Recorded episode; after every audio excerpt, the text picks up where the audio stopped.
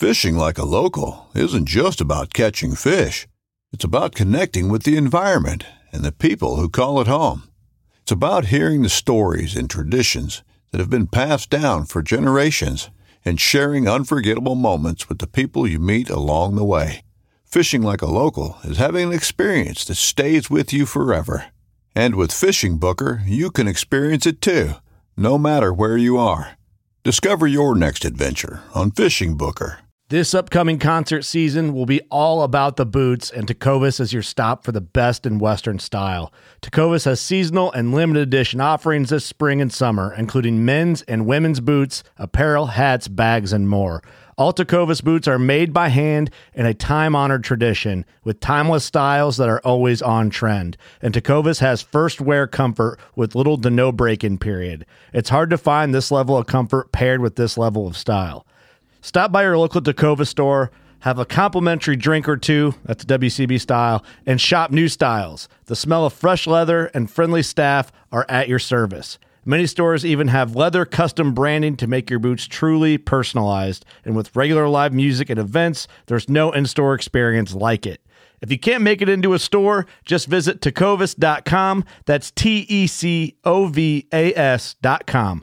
They offer free shipping on all boots, as well as free returns and exchanges, and ship right to your door. Go to tecovas.com and find your new favorite pair of boots today.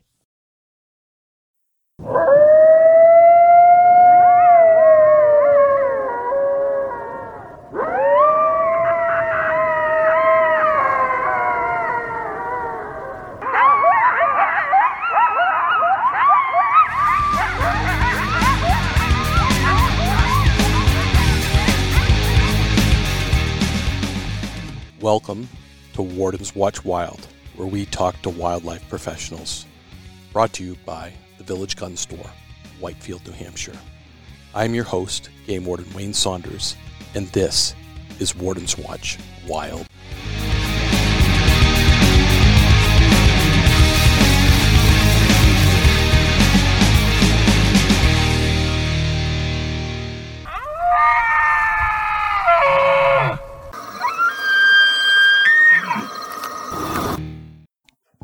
So I'm back with biologist Jill Kilborn, New Hampshire Fish and Game, and this time we are going to talk about Fisher. And we hear Fisher Cat. As a matter of fact, we have Fisher Cat baseball, and that's kind of what I first wanted to tackle. Jill is the term Fisher Cat because a lot of people relate the Fisher to Fisher Cat, and I, Yeah. my whole career I tried to change that, but it, it still hasn't changed. And then we have a baseball team named after Fisher Cats. It doesn't help. Uh, Yeah, no, it definitely did not help. But yeah, Fisher are not cats. Uh, they are weasels. yeah. And the second largest in the weasel family? yeah, but our, Wolverine. But uh, the largest that we have here in the Northeast. Yes, Yep. for sure. So, um, and a big male fisher can get up to you know 15 pounds. I think is, is Wow. a big. So when you think about a 15 pound weasel out there in the forest, yeah, that's a, a big predator running around in our woods for sure. Uh, and they certainly are known. They can be pretty neat to watch, but when they are cornered, they they are ferocious. Yes, they are. Fortunate enough to do some live trapping Mm. of both Fisher and Marten, and a Fisher in a live trap for sure. Uh, they're not too happy about it, so Mm. they definitely are are furry kind of snakes in a trap. Yeah. So, so mostly brown. Do they change color as well, like the the marten? no, so Fisher actually stay that deep chocolate brown throughout the year. Not much change in the color of the actual fur, but you know changes in the fur uh, throughout the year with the warmth and and that kind of thing. But they also can get a white blaze on some of them. So much like our bears sometimes get it genetically, that can be in a Fisher population as well. So they can have a white blaze on the chest. But for the most part, just a uniform dark chocolate brown um, for Fisher. Yep. And generally, their habitat is More of a forested species, so they like contiguous forest, usually a little bit more mature forest, but it's mostly associated with the prey that they're going after. So Fisher will eat a variety of small mammals, um, but they'll also go after like snowshoe hare. So nothing to say you wouldn't see them work in the edge of, you know, a young softwood stand where a snowshoe hare would be super abundant. mhm. And red squirrels, that type of thing. red squirrels, Mice. mice, but uh, probably a big component of like snowshoe hare, and because Mm-hmm. you think about the caloric value of an animal like a snowshoe hare that they can get a little bit more meat off of as opposed to a, a red squirrel. There's not a whole lot of meat on a red squirrel, so it exactly. can make a big difference. And very good tree climbing. good tree tree climbers for sure. You know, some people consider them kind of arboreal, which means that they're in the treetops a lot, but um, definitely spend a lot of time on the forest floor as well. Um, anybody that's followed a Fisher track can tell you that they're cruising around all over the place looking for anything that they can find, checking out the bases of trees, looking in red squirrel holes, like typical weasel, just all over the place, all over the time. Yeah, Yeah. no, I, you can see they're like their little hopping thing, and their tail kind of follows them when they move. I, I always thought that was pretty, Yeah. pretty funny to watch them move through. And Yeah, almost like a slinky. Yeah, going through. that's through exactly right. It's just like a slinky, do do do do, and they they kind of have a tendency like the little hopping. Yep, So hop yep. here, hop there, and And that's the telltale sign for weasels in general when you're tracking them is that kind of double pattern with the offset tracks is uh, Mm. the typical weasel track pattern. Nice, Yep. nice. That that's great. And uh, we've had fisher pretty prevalent in the Northeast quite a bit here. But I know there was a project in you know probably before you came on where we were trapping fisher and trading and sending them to Pennsylvania. And I don't know if we were trading for turkeys or yeah, what. but- that that was the word we were getting turkeys in in uh, to, for our our fisher. So yeah, we have some New Hampshire fisher that went to Pennsylvania and Pennsylvania turkeys that came here to help with the re- turkey reintroduction that we did. Yeah, and I remember So- there was a trapper up in Colebrook when I was there that was trapping them, live trapping them, and he really got a kick out of live trapping fisher. And they have a chuckle to them a little too when they're noise. So I always remember that, that little chuckle. Yeah, it is a very interesting vocalization. I've heard it in the live trap as well. When they get kind of really upset or angry, they it's a it's an interesting vocalization. Yeah. yeah. I wish we could play it, but yeah, and I, and I I might have to intersect one in there for at the, at the end of this so people can hear it because it, it is very unique, and that's the only time I've ever heard it is in that in that trap. in and, the live trap, yeah. yeah. and it was just kind of a chuckle. But he'd always he always wanted to show me the fisher he'd trapped, and I was like, I think I was in my first year of being stationed in Colebrook. So oh that's no how kidding! long ago Yeah, this was. no, that's great. Yeah, it was really cool to see them up close and in person. And then we have a baseball team named the Fisher Cats, which just, uh, you know, I'm like, every time I try to correct people, no, it's just a Fisher. Yeah, Um, yeah. Are they called sables as well, or is that just uh, the pine marten? No, I think that's pretty m- just Marten. Okay. Yep, I've never really heard of any other. And are they in Europe? Do the Fisher go? Are Oh, they? that's a great question. Yeah. um, I'm sure. I There, hate to ask questions that you don't know. Yeah, I should- I was- I'm not. I'm not sure because I Uh-huh. haven't done as much work looking at their distribution.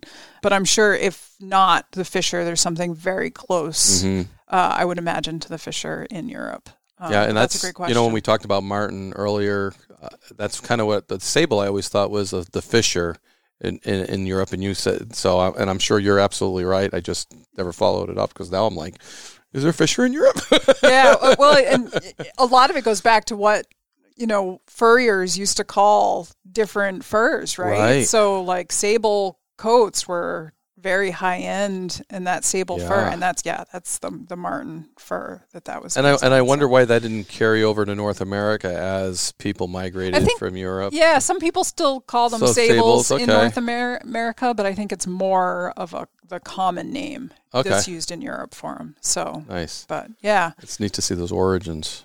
I don't know if you want to talk a little bit about Fisher numbers in New Hampshire. Absolutely, absolutely Yeah. numbers and the cyclic pro- you know process of that too. because I uh, think it's highly related to why our, our marten actually have done so well in the last 20 Mm, years. I think our, our fisher population actually um, declined over the last 20 years, or specifically probably about 15 years ago, we saw a pretty significant decline. And we th- we're starting to find out that maybe it had something to do with some disease in the population and possibly distemper that got into Fisher. mm, Um, and I think, ironically, it was one of the things that contributed to Marten actually expanding in New Hampshire. So it's a really interesting dynamic uh, between the two species. Yeah, because we've actually, you know, for trappers, I remember when I first came on, it was very easy to get your limit. And Yeah. I think back then it was 10 and then we reduced it. And, but I remember it was real easy. Anybody could get, go out and trap fisher. And there was a point there when I, before I came on actually, that they were, the, one of the most desired furs because you could get you know big money for them up to like three hundred dollars a pelt and maybe even a little bit more. So Yeah. it was a very targeted uh, species, especially when you could get ten and you get three hundred dollars each. I mean that was that was some good money for trapping back then. For sure. And and I think um, I've heard some of the trappers say that New Hampshire fisher specifically were highly sought after after. And I think it has to do with the timing of our season and the primeness of the pelt. Right. And so that our fisher actually got more money when they would sell them than a lot of the other fisher 'Cause they were nationally. prime. Yeah, because of the condition of the, the pelt and the quality that was coming Mm. out of New Hampshire. So yeah, our fishers a- actually And it was a, a very unique time to because there's not a lot of stuff. You're maybe beaver through the ice or something, but you're doing pole sets i- i- on snow and yeah you know seeing fisher tracks and, and there's a lot that goes into catching an animal, anyways. Whether you're hunting it, whether you're trapping it, and knowing the biology of it and the, the interactions. Yeah, So- I've been out many times with uh, a bunch of our fisher trappers because of some of the marten work that I've done.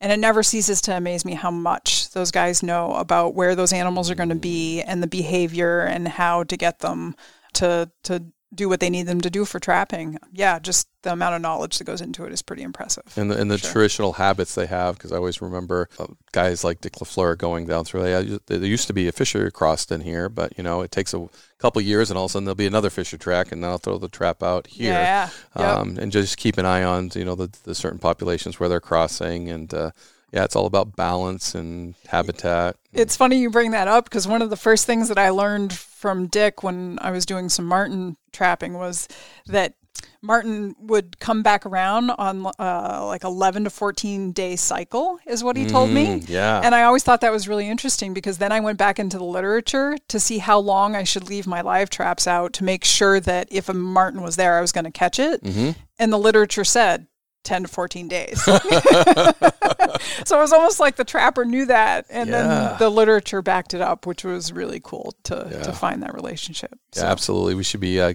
getting resources from those guys that are in the woods. I and always, it. yeah, Yeah. pepper them with questions whenever I have the opportunity to get out with a trapper and ask them questions. It's like the first thing I do. Take that So- knowledge back, and then you can put it in the literature. Exactly.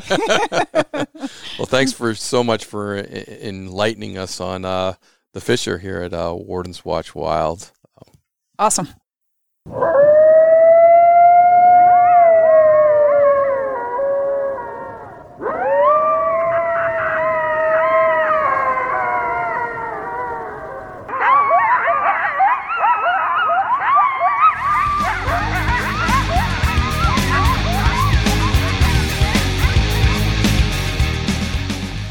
Welcome to Warden's Watch Wild, where we talk to wildlife professionals. Brought to you by the Village Gun Store, Whitefield, New Hampshire. I'm your host, Game Warden Wayne Saunders, and this is Warden's Watch Wild.